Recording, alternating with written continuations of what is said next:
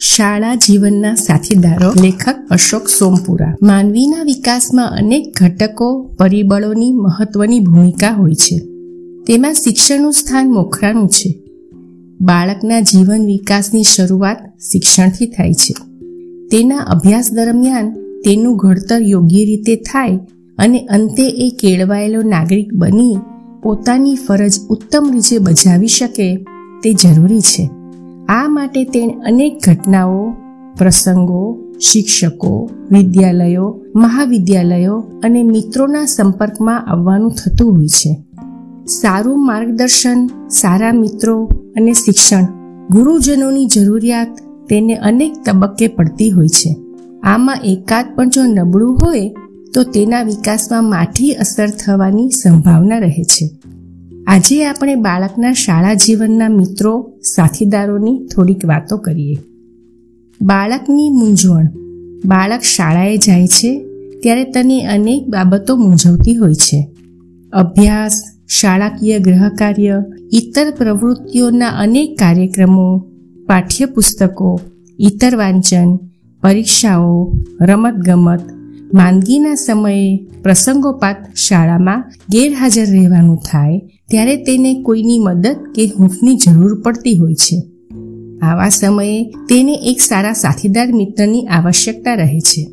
આનાથી થોડુંક આગળ વિચારીએ, તો જ્યારે બાળક ઉંમરલાયક થાય અને તે સમાજ જીવનમાં પ્રવેશે, ત્યારે પણ તેને કોઈ સાથી મિત્રની જરૂર રહેતી હોય છે. એમ કહો કે સમગ્ર જીવન દરમિયાન પણ તેને આની ઝંખના રહેતી હોય છે. કયા સંજોગોમાં તેને સાથી મિત્રની જરૂર રહે છે? તેમાં નીચેની વિગતોનો સમાવેશ ચોક્કસ કરી શકાય. પહેલું, પોતાના સુખ, દુઃખ અને અંગત જીવનમાં. બીજું, ઘરના સારા નરસા પ્રસંગોમાં. ત્રીજું, પરિવારના નાના મોટા કામકાજમાં. ચોથું, પોતાના ધંધા વ્યવસાયમાં. પાંચમું, ઘરના સભ્યોની નાની મોટી માંદગીમાં. છઠ્ઠું, પ્રસંગોપાત આર્થિક વ્યવહારમાં. સાતમું ઘરનો કોઈ સભ્ય ગેરમાર્ગે હોય તો તેને સમજાવવામાં. આઠમું, કજિયા કંકાસ કે તકરારનો ઉકેલ લાવવામાં.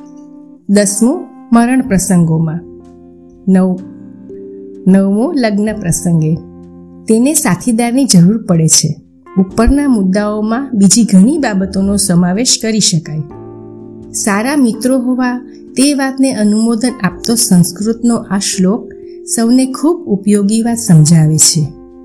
નહીં માનસિકો ધર્મ, મત્સ્ય ચિજ્જાય તે ચસા. અતોમ યતે તાત પ્રાપ્ય તે મિત્ર લાભધિર વરાન રીલામ. અર્થાત, કોઈના મનોભાવ જાણવાનું કામ સહેલું નથી. કેવળ મિત્રના મનભાવ તત્કાળ જાણી શકાય છે.